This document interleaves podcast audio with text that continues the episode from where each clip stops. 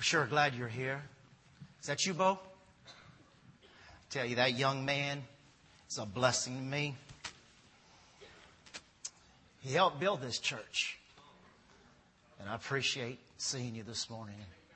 What a blessing you are. Bobby, would you shut up? I'm trying to have a moment here, Bobby.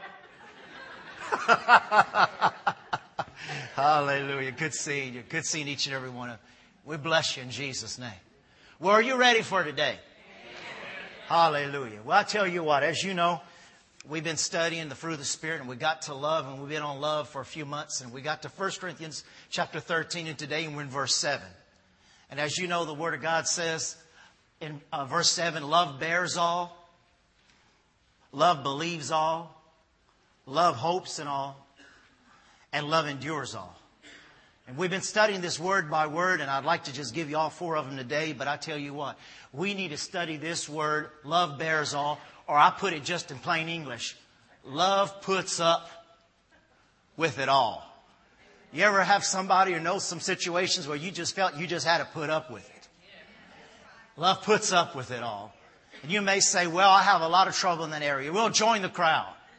But thank God we're growing and we're going to learn to grow and we're going to learn some things today that will help, really help us because even with the most difficult situations and difficult people is the biggest opportunities to know to Christ in a different way. I want to share something with you. Do you know that the latest study, 98% of the Christians say they have their identity in Christ, but the truth is the position is in Christ, but their identity is in their pain. 98% of believers have their identity in their past, in their pain, in what they're going through and what they've been through. Only 2% have got some areas of their life okay. And I sure would like to shake hands with a few of them, but I'm not one and I don't know any real good except my wife. Goes on to say, the study says that 82% of Americans are emotionally drained and tired.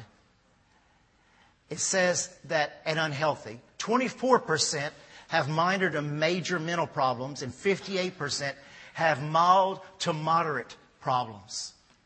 And so, if you're wondering what's going on in this world, well, guess what? This world is full of a lot of difficult people, and we're going to, if, if it's 98% in the church, that's not counting the world, can you imagine sometimes what we got to put up with? Or what you have to put up with? Amen. And you know, you, I, I talk to people who work at psych, psychiatric wards and stuff like that, and, and I started thinking about something. Because, you know, we don't want to have much tolerance. We want people to hurry up and grow, hurry up and change, hurry and see changes, and we all want to see that. But, you know, the Bible teaches us that it's also, it's, it's a progress over a period of time to change and mature. And you know, for example, it says love bears all or puts up with a lot. You talk to somebody who works at a prison or a mental hospital. Do you know that when they see patients act up, they just think it's normal? You're a patient. You're in here. You're supposed to act up. They don't go, oh my God, the patient's acting up. What are we going to do? No, they just expect the patient's going to act up. Well, welcome to the body of Christ. Believers are going to act up. But let me tell you something really, really, really strong. When a patient does act up, and I'm not making fun of those people, I'm talking about us in here, because 98% of people are not in the mental hospital, they're out. So I'm talking about us today. Okay? Let's all chill because we all have areas we're working on. So, so, so, so guess what? When a patient acts up, they're not surprised by it. But not only that, they're patient with the patients while they're acting up. They're patient with the patients while they're acting up. I mean, they're not trying to hold them against their, their own will. They're there because they want to help them. We're here because we want the help of the Holy Spirit. Amen. And you know, we live in a crazy world. I just got a, a news clipping just the other day about an elderly lady who got out of the supermarket with her groceries as she was getting in her car. when she went got to her car there was four guys in her car and she pulled out a big old gun and started big old pistol and started hollering to the top of her lungs get out or i'll shoot and i know how to shoot. And the four guys just got out and ran. Well she sat yeah wait wait. So she sat down and when she calmed down she couldn't get the keys in and after a long time she looked over and she saw some beer, a frisbee, and a football. And she said, This isn't my car. So she got out of her car, and her car was five more down. So she got all embarrassed. She put her groceries in, the, in her car, drove down to the police station, went in there crying, all scared, and, and, and, the policeman said, what's the matter, sister? Uh, uh, what's the matter? And she goes, I just ran four guys off with my pistol because I thought they were robbing my car. And the policeman started laughing. He says, you see them four pale fellas? they just came talking about a carjack of a lady who was less than five feet tall, full of gray hair, but the biggest gun they've ever seen in their life. And they're here to report a car theft. Well, they finally end up just laughing about it and letting them go. True story. How, how, do you know? I mean, how many of you know we're living in a pretty crazy world? Did y'all hear about the taxi driver? He picked up a client. It was his first day on the job. So he picked up his client and the client told him where he wanted to go. So he's driving down the road and all of a sudden the uh, person in the back seat taps him on the shoulder and he freaks out and goes on the sidewalk, goes up on the side, hits a pole and just come to a screeching halt. And the guy in the back seat says, Oh my God, I'm so sorry. I didn't mean to scare you. He says, It's all right. He said, You don't understand. Today's my first day on the job as a taxi driver. For years I've been driving a hearse and I'm not used to somebody in the back seat touching me.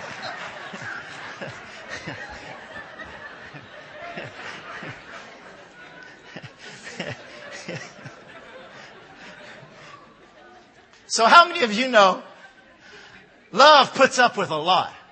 Have you ever had to put up with a lot? Have you ever put up with a lot? Look at this. Here's the definition. And in your bulletin, I don't know if you noticed, we've made your bulletin to a questionnaire.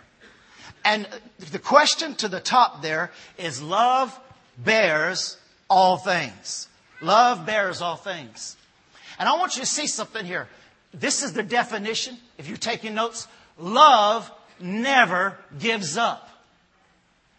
It covers and protects. We're going to be touching on this today. It covers and protects. This is all the Greek in this one word to bear. It means to cover, to bear up under all, to bear up under all things, to stand up under the weight of all things. Look what it says. Covers up the faults of others. It has no pleasure in exposing the wrong and weaknesses of other. Love bears up under anything that is thrown against it. Now, how many of you know we're getting there by faith in Jesus' name? But I want you to see, and the, the this, what it shows here in the Greek is that love is holding up the weight of what's trying to destroy it or what's coming against it. But at the same time, it's covering what is underneath it. I want to give you an example. In Argentina, we, we had three sisters who belonged to our church, and they, they were raised without a father, and their mother was a strong uh, Bolivian lady, and they were strong willed ladies. And uh, a witch was coming onto one of the sisters, Mirta, and uh, he was going to her house, bringing her roses, laying hands on her, and so said praying for her. So I went to her and I talked to her real gently. I said, sis, I want to warn you about this man. I said, you know, he just converted, but I said, he has no reason to be around your house and you're by yourself. And especially, the Bible says call for the elders of the church. He does not need to be laying hands upon you and praying for you or giving you flowers. And she got mad at me. She went told her sisters that I said she was fooling around on her husband and I didn't say that. I was just warning her about this man. Well, the sisters got on the warpath and one of them came, met me. Marta, the other sister. It was Mirta, and Marta, and Rosa. And so Marta came, met me, and she uh, started telling me that they're leaving the church and the other sisters are leaving the church. And, and I was just sitting there listening. And Right across was her husband, Lewis. And her husband had came to me about a year before and had stolen some money, about $75,000. Had done some things he shouldn't have done and confessed and opened his heart with me. And he told me all this. And while I'm sitting across from them and they're both attacking me, I'm looking at him.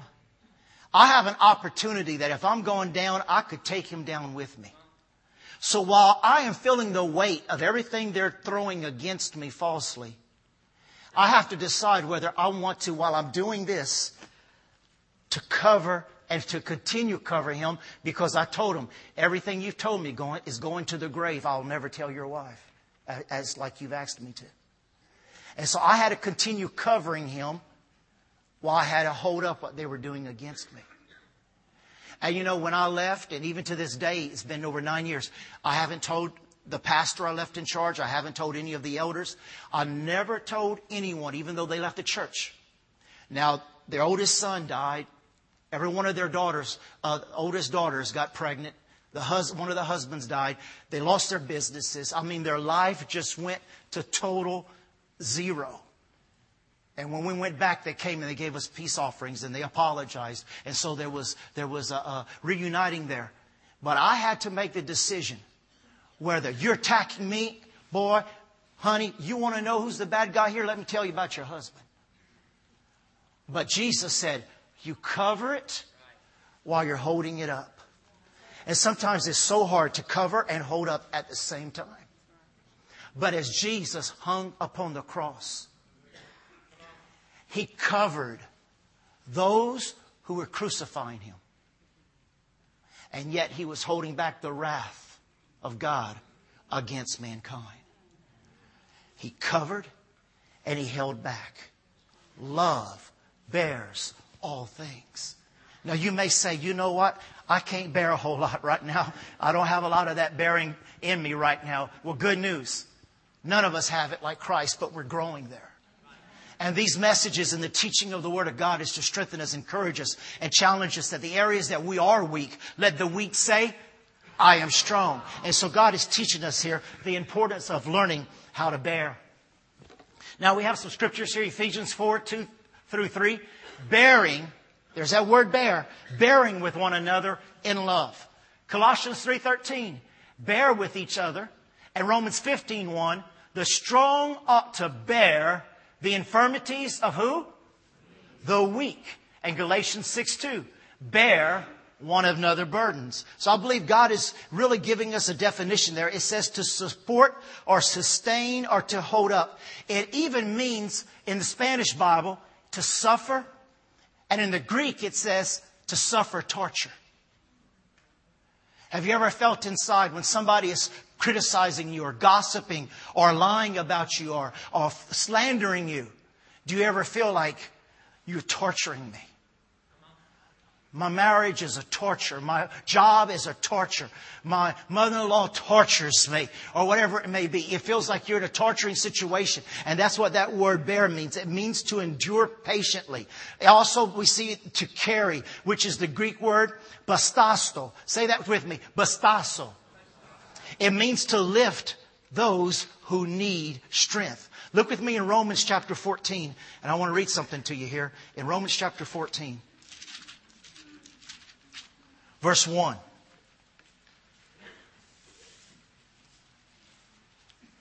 Romans 14, verse 1.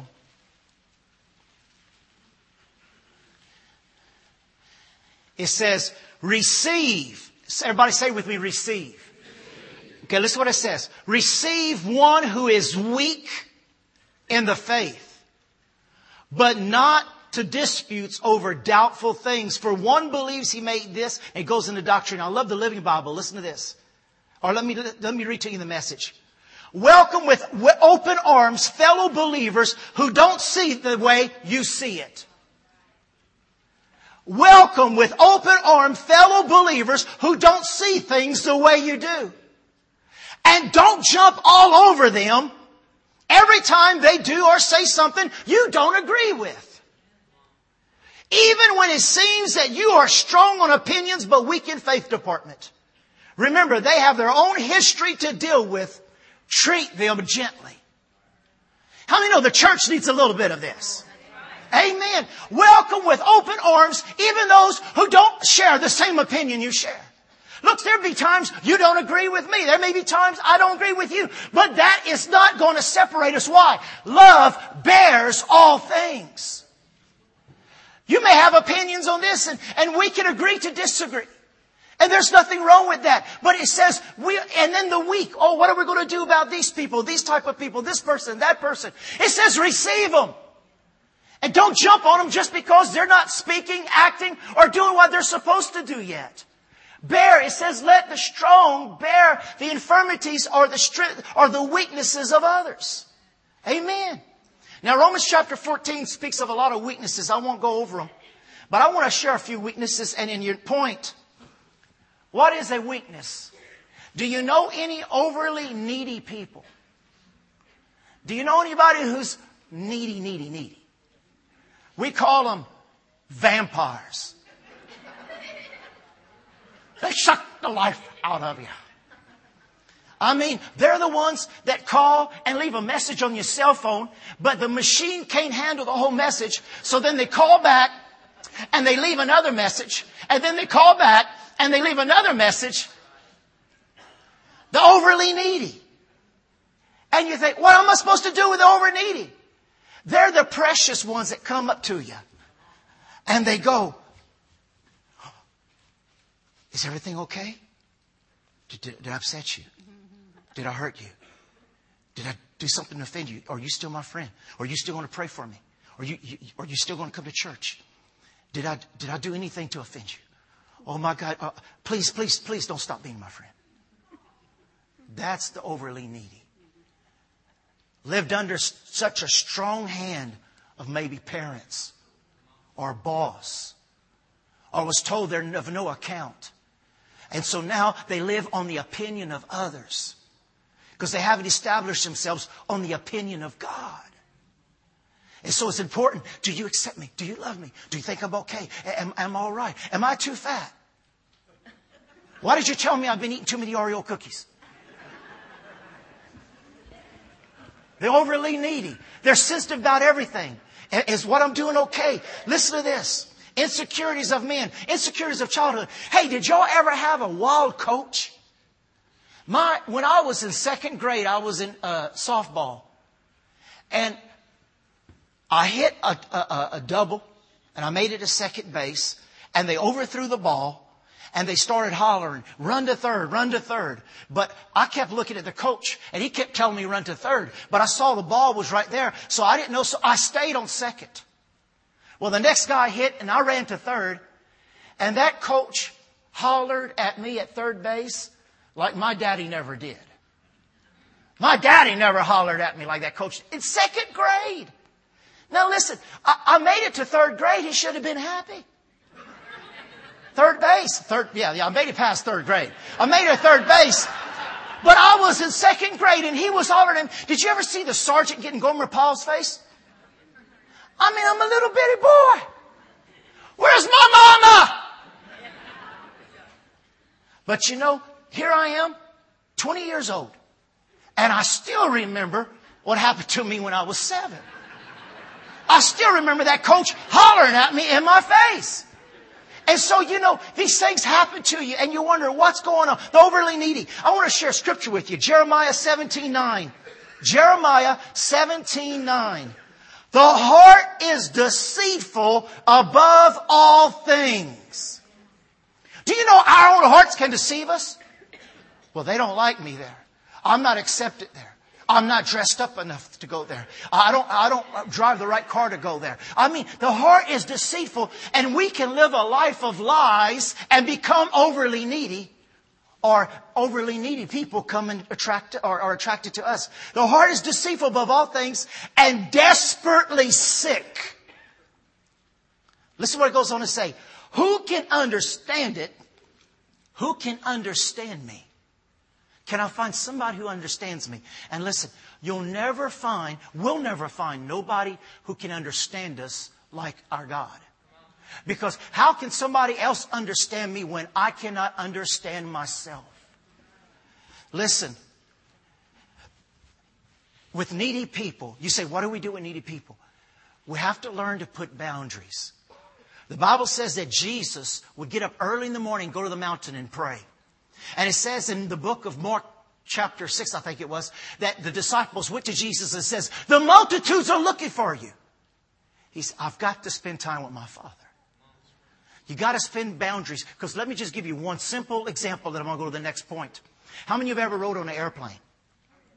How, how, many, how many have seen people riding on airplanes on TV? How many have ever seen those little yellow masks come down? What, what do they tell you about the little yellow mask? Put yours on first, so then you can help put somebody else's on. Pow! Because if you put somebody else's on, you might pass out, and what good are you then? Well, that's how it works with overly needy people. If you're not, if you don't have your oxygen from the Holy Spirit and the Word of God on, you're going to pass out, lose patience, get mad, quit, or something else because the overly needy, we'll always have the overly needy with us. But praise God that God can says, let the strong help with the weaknesses of others. And you may say, I'm an overly needy person. Well, we love you and we're here for you and we're going to help you. But in one way that you help the overly needy is that sometimes it's not what you think you need and it's not what you think you want. Oh, I, I want a, a, flat screen TV. Well, do you still have a TV? Yeah, but I gotta have a flat screen TV. Why? Because my brother-in-law has one. That don't mean you need it. Sometimes you can't rescue people to give them a chance to depend upon God. There's so much tendencies of becoming codependent. And God wants us to be strong in the Lord and the power of His might. Amen. Do you still love me today? Okay, I got the next one. Overly needy people. The next one, you can fill in your blanks. Drama queens and drama kings, and they're not the same person. Okay? Drama queens and drama kings. Now, have you ever known anybody who can just blow everything out of proportion? You know the Bible says to do? Don't criticize them. Don't talk about them. Love them and accept them. I know. They, oh my God, oh my God, oh my God. What's the matter, sis? I found a tick on little Fifi's face today. What am I going to do? I mean, everything is blown out of proportion. What am I going to do? Everything is just a drama. You know what you do? You love them. You hear about the tick in little Fifi, and you tell them put some kerosene on it, get some pliers and pull the tick off. Don't tell them pull the ear off, just pull the tick off. But everything becomes a drama, but that is just some of the things that happen. Can you guess what happened to me? Gehazi told Elisha, Oh my God, look, all the enemies all around us. He says, chill. There are more with us than those who are with them. And the Spirit of God is saying, chill. How about another one? Number three. Y'all know any blabbers? Blabbers. You know, it's not only those who don't ever shut up. It's not just those who don't shut up. You know what? Who also is a blabber? Those who can talk trash. They say that Winston Churchill and a, a, a, queen did not get along during World War II. And they ran into each other in the elevator, and Winston Churchill had been drinking a little bit, so they're in the elevator, and, and the, the lady Astor said, Ah, oh, look at you. You're drunk. And he says, yeah, but you ugly. And I'm going to be sober in the morning. I'll be sober in the morning. Now that's trash talk. That's babbers. Another time, Winston Churchill and Lady Astor were sitting at the table. You know, they had to be together a lot. And she looked over him and says, if I was your wife, I'd put poison in your tea. He said, if I was your husband, I'd drink it.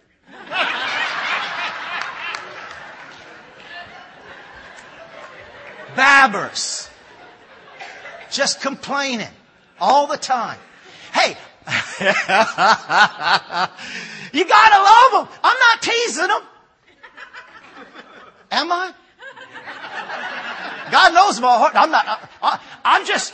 You know, I, okay, I'm talking about me. I'm a babber. Okay. Listen. A babber, you ever talk to somebody, they don't ever say me or I, they call themselves by their name? John was feeling led of the Lord that for John to go to Kmart. Okay, who's John? Well, I'm John. Well, why don't you say the Lord told me? And then, you know, you know, they just go on and on and they always talk about the person in the third person. Well, sometimes they just do that. You know another babber? Someone who just, uh, love to talk to you about people you don't know, but talk to you like you know. You know, Sally, Sally met Meg the other day and they went to the store. Okay, who's Sally and Meg? Well, they're the ones who live over there in Edgewood. Okay. Anyway, Sally, and Meg, and they went over there and they met Jonna. And, and Jonna was telling them about this and just telling about all kinds of people. I don't know these people. But you know what? It's okay. They must know them. So love bears all. Amen. So you just let them talk. And many times, a reason somebody talks a lot is because their past is tormenting them. They're trying to find acceptance. It could be temperament. There are so many things that get into these areas.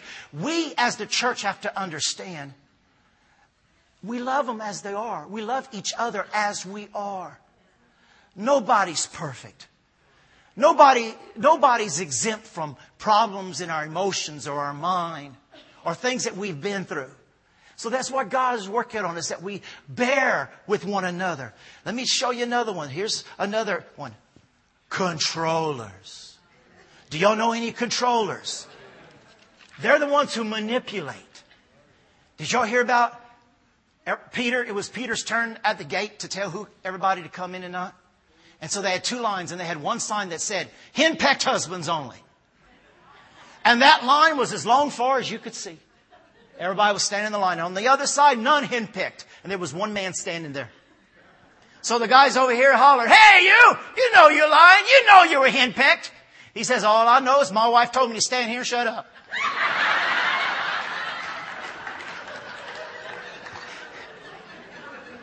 Controlling, manipulating.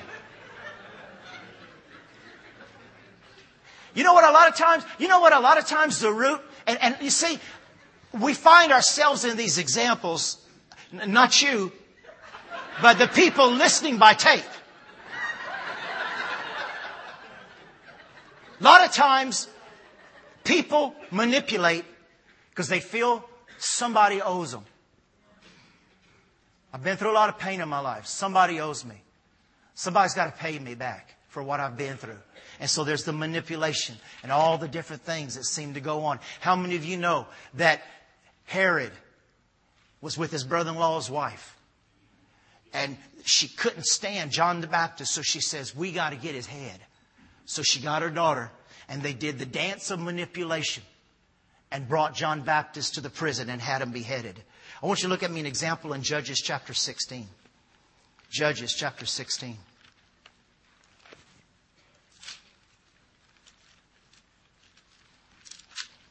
Love bears all things. Doesn't, doesn't marry somebody else doesn't look for somebody else. It doesn't change churches. Because you're going to find same type of people everywhere you go because people are people and Jesus knows that. So you may as well stay here with a crazy pastor. Now look at this. Judges chapter 16 verse 15. I love the Living Bible. And Delilah pouted. I know nobody here pouts. But when Samson didn't want to tell her where his strength was, it says, and Delilah pouted, how can you tell me I love you when you don't share your secrets with me?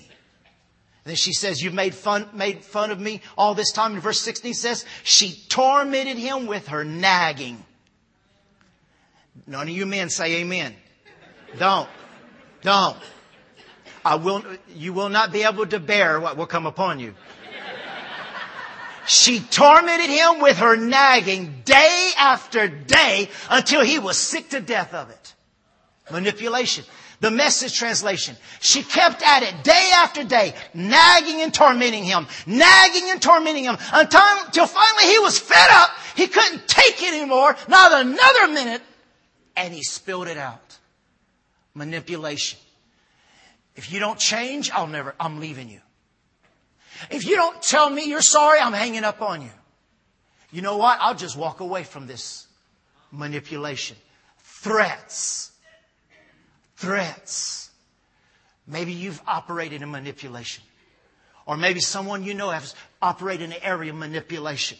We've got to forgive them and just believe that we're delivered from that, renounce that, and let it go.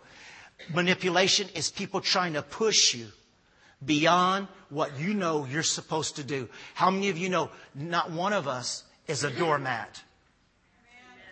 Not one of us is a doormat. We're not for somebody else to wipe their feet on. We're to love them and bless them and help them, but they cannot make you do what you know in your heart you're not supposed to do. Amen? Can, I, I got to go back to babblers. I just got to get on this because I, I tell you what, I love to have, I love to shoot cell phones. A babbler. Men, when you're out with your wives on a date and you decide you're going to text, you're a babbler. You don't need to be texting while you're out with your wife at the dinner table. In fact, I don't, want, I don't have cell phones. Even the kids can't have their cell phones at the table. That's the time, family time to eat. Amen. So I just wanted to go back. Now, let me go back to the next one. Oh, Lord. Critical people. Huh? You know what a lot of people say? This is what you tell them when they tell you this. I ain't going to church. Church is just full of a bunch of hypocrites. You just tell them, well, we got room for more and we're building a bigger parking lot. Just come join us. You know? come on. Yeah, we, we admit it. Most critical people are critical because the truth is, and this is why we got to bear and love, because they're critical about themselves. Critical people don't like themselves. They've been told they're losers. They've been told they'll never make it. They've been knocked down so many times. And so instead of criticizing themselves, it makes them feel better to criticize others. Makes them feel more important and makes them feel more special. And church, let me use a word for us. It makes a lot of people feel more spiritual. Makes a lot of church people feel more spiritual when I can criticize another Christian, another preacher, another church, something I saw, something I heard. And it's so easy to get a critical spirit. By just saying what we think without wondering, does it give any praise or glory or virtue to Jesus or the hearers? Having a critical spirit and always criticizing and feeling free that we can be critical, even over spiritual things. And the reality is we're most miserable. Maybe we've had critical parents and we couldn't live up to their standards, so it was always trying to please them when we feel like we couldn't. So it affects every part of us and nitpicking. And you see on the sitcoms, you see uh, like Everybody Loves Raymond and King of Queens and all these different ones. You know, they're always critical. You know, they've learned finally not to say to their wives, "Hey, you're fat." They just say, "Wouldn't you feel better if you would just lose about 15 pounds?" Just critical and, and hurting and saying things. How many of you know what do you do with critical people? You do not fight back. You do not fight with critical people. The Bible says love suffers longs and supports them. How many times when we get with critical people, we want to withdraw from them? We want to hide.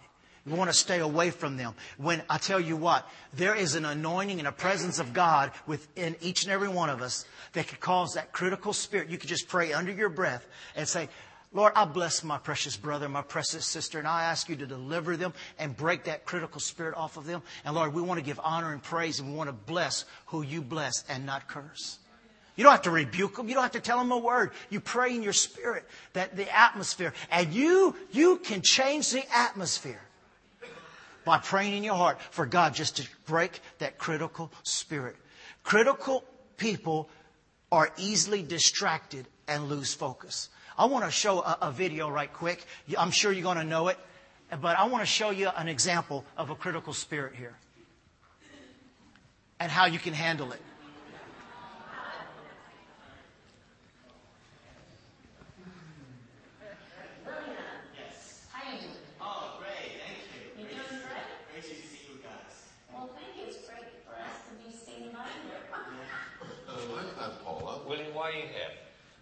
I'm here to um, to sing to America. To sing to America. Okay, all right. Let's try it again. I'm I'm here for an opportunity to sing to America. Because you think you could be the next? American Idol. Absolutely. Why? Because I'm singing from my heart. I'm, I, I may not be the best singer uh, um, around the world, but I know that I, I'm singing from my heart, and I, I put every bit of energy into it. Really? Yes. William, what's your last name? Hung, H-U-N-G. Hung. Yes. Do you have brothers and sisters? No, I don't. I'm the only child. You're the only child. Yes. Do your parents tell you you have a great voice? Um, um, no, they don't realize that actually. They don't realize it yet? No, my, par- my no, because my um, when I was young, my parents uh, like to sing karaoke. I was there with them and sing with them as um, as a hobby. And what do they do when you sing with them? Um, what did I do? What did they do? What did they do when I sing with them? Um, they thought I'm okay. They thought they thought they thought I have I have some I have a chance of you know making it to the next level. Great. Are they are they excited for you that you're here? Um, actually, uh, they would they would not like it uh, if they hear um, that you know I'm missing school to two days in a row. So they wouldn't like it if you got through. huh? They wouldn't be happy if you got through. No, they wouldn't be happy if I go through. Okay. They wouldn't be happy if I don't go through. Because you missed two days of school. yeah, that's a lot. That's a big sacrifice. But I'm I, I, like, I love singing. I love singing. I prefer singing a lot over a lot of All right, all William. activities. What are you going to sing? I would like to sing Ricky Martin She Bangs. Fantastic. All enjoy. Okay. All right, let's go. All right. Talk to me, tell me your name. You blow me off like it's all the same. You let it feel and I'm taking away like a bomb. Yeah, baby. Talk to me, tell me your side. You're switching sides like a Gemini. You're playing games and now you're hitting my heart like a drum. Yeah, baby. Well, if Lady Luck gets on my side, we gonna rock this town alive. I'll let her rock me up till she knocks me out. She walks like she talks and she talks like she walks. She bangs, she bangs. Oh baby, when she moves, she moves. I go crazy cause she looks like a fly, but she stings like a bee. Like every girl in history. She bangs, she bangs. I'm Thank wasted by the way Thank you. William, you did put everything that you had into that. You did, and I love that. I love that you did that. I didn't. I do. I, I love that you put everything you had into it. Well, I didn't. William, it's one of actually the worst auditions we've had this year, if I'm being honest. Mm. Seriously. I mean, everything about it was grotesque. Oh, stop it. That's grotesque. It was. Stop it. You can't sing, you can't dance. So what do you, what do you want me to say? Um, I already gave my best, and there's, I have no regrets at all. Good for you. That's good. That's, Now, that's good. That's good. That's the best I was doing. All right, so yes or no? No, well, you're not, uh, you're not good enough for this, dude. But at least you came here, you had a good time, you had Yeah. fun, right? Yes. You We did your had- thing, baby. And we had fun watching you. Okay. Thank you so much for coming down. Go and do Yes some, is no. William, go and do some homework. Okay. And I'll we continue. won't tell your parents that you missed two days of school. okay? Yeah, no, and you know, I have no professional training of singing. No. well, there's the surprise of the century. William, you're the best. You're the best. Thank you so much. Thank you. Thank you, William. Thank you, William. Thank you. But on a more serious note, you're not serious about this, are you? Yes, he is. As I am. So it's over there. Amen. I missed two days of school for this. It's That's right. sacrifice. Well, and, I that's already work, and I work a lot, but, but I work very hard for this. So That's right. I already gave my best, I believe, at this point. Okay. I can do better. I know that. That's, that's for sure. Thank okay, you William. so much. Thank you, William. Okay. Thank you. Have a good one. Now, I know you're wondering, why did you show that? How many of you know we can be Simon or we can be Paula Abdul? Because listen, they turned, you heard what they ended up telling this young man. But this young man walked out of there and immediately signed a contract with another company for $25,000 to make a CD. He ended up making four CDs. In fact, I let my family listen to his Christmas CD. He's made some movies. He's been on talk shows. He even played the wedding singer for George Lopez, and he's done other movies, even in China and America. Now, if he would have just said, they're telling the truth. I don't have any talent. I may as well give up. He would have just gave up and he never would have did it. But you know what he says on his own web page? I want to encourage you to pursue your dreams, persevere, and to work hard at what you are passionate about. Then you will be living a life without regrets. Huh?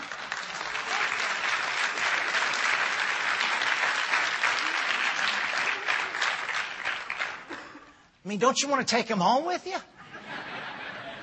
He, he got his, he went back to college, he did these movies, and he was told, no hope.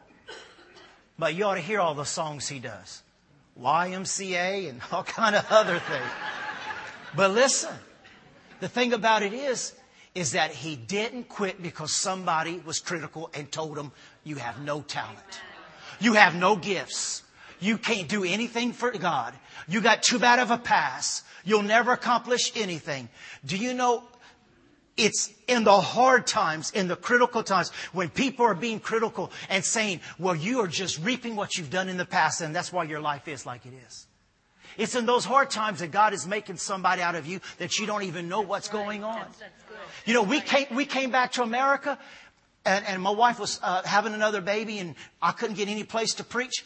I had to start delivering pizzas.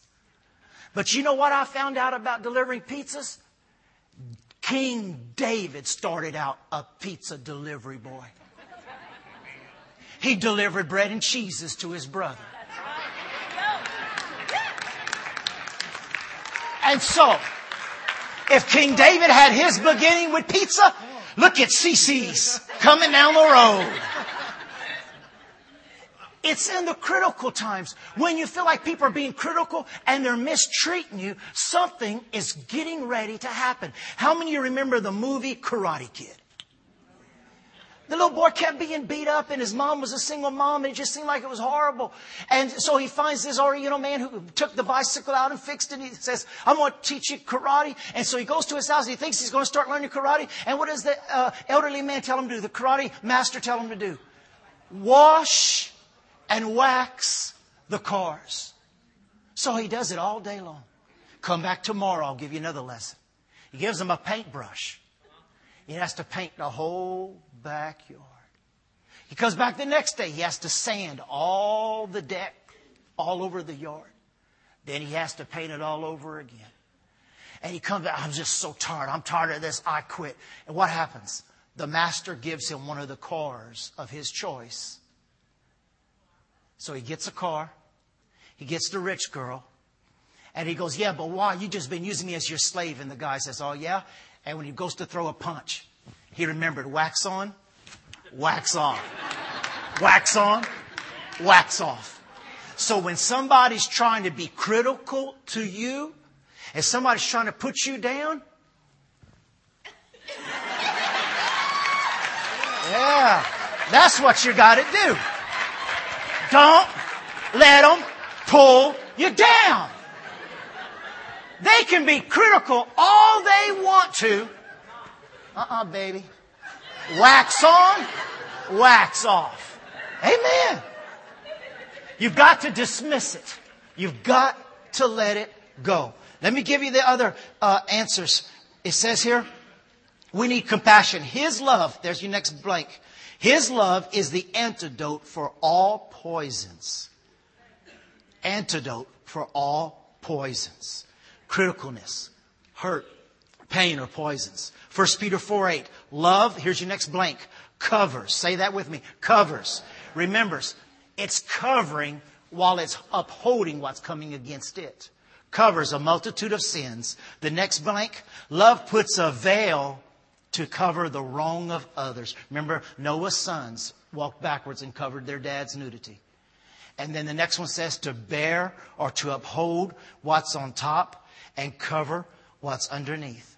Quickly, it says here, 1 Peter 4 8, love covers a multitude of sins. Colossians 2 23, work willingly at whatever you do as though you were working for the Lord rather than for people.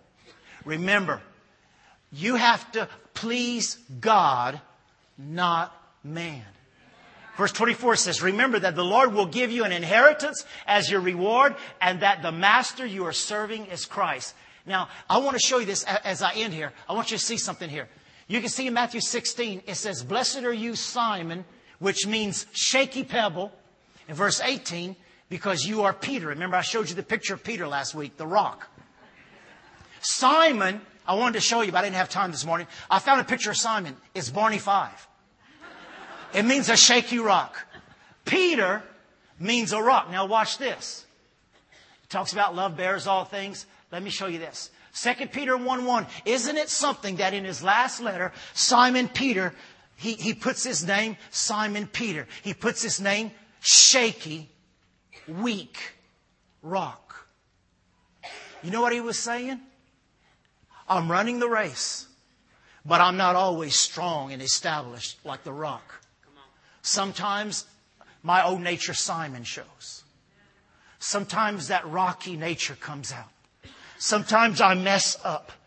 And you know, as we, re- we saw last week, Peter messed up, but Jesus said, we can't finish the book of John until we go af- after Peter because I want to show the restoration of Peter. Listen, we all have the Simon side and we all have the Peter side. And that's why we have to bear with one another because we're not going to be a rock every day. We're not going to be perfect and established and strong every time we come to church. Sometimes when we talk to one another, we're going to put our foots in our mouth. Sometimes we're going to say things we shouldn't. Sometimes we're going to offend. Sometimes we're going to blab. Sometimes the, the, the Simon side is going to come out. But then there's other times the rock side is going to come out. The question and the, and the, and the thing that the Spirit of God is wanting us to know We've got to be bear with one another, long suffering with one another, as Christ bear, bore with us, and He bears with us, and He covers us, and He doesn't put us down and saying, I'll never give you another chance. And going back to, to that part, Jesus called him the rock, and then we see here in verse 23 uh, well, we see in verse 22, Peter took him aside and began to rebuke him, saying, Far be it from you, Lord, this shall not happen to you. Jesus told him, I'm getting ready to be crucified, and Peter's rebuking him after he was called the rock. In verse 23, and he turned aside and said to Peter, Get behind me, Satan. You are an offense to me, for you are not mindful of the things of God, but the things of men. And I want to end with this, this in another translation. Another translation says, You can only see it from man's point of view. You can't see it from mine. And that's how we bear. If you didn't get anything else, get this. This is how we are long suffering and bear with one another. We cannot judge somebody by a human point of view. We can't get upset with them or withdraw from them or whatever we do when somebody's just not exactly like we want or what we think they ought to be.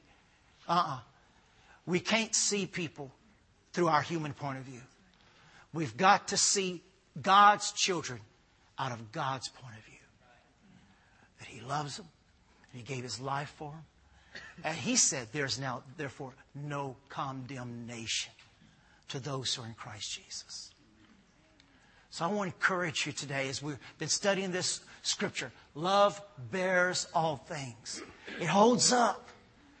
I want to just encourage you. We are getting, we are growing stronger because you know what? This church is going to continue to grow. And it's going to grow with all kind of people and all kind of different types of people. And it's going to grow with strong people. It's going to grow with weak people. But the thing about it is, is they're all God's people. And God wants to do a work in all of them. And God wants to do a work with us.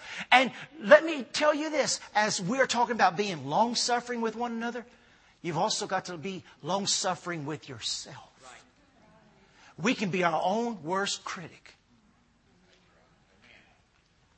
Man, I'm messed up again. I'm just, I'm just, you know what? I'm going to get to church after the worship starts and I'm going to leave at 5 to 12 before anybody leaves.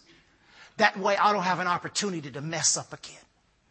Every church I go to, I mess up and people end up not liking me. Every time people get to like me, they reject me because I'm, i end up saying something I, I, shouldn't say. Or I did this, I did that, and I just, I just hate myself. And the devil just keeps throwing more and more fuel to that, more and more fuel to that. And the Father's his Spirit's weeping over that, saying, I cannot reject you. I will not reject you. I love you with an everlasting love. So no matter if it's been a parent or a friend or a loved one or anyone else who's hurt you, used you, belittled you, or there's somebody that you say, I don't know if I can take it anymore. I want you just to bow your head right now. Just bow.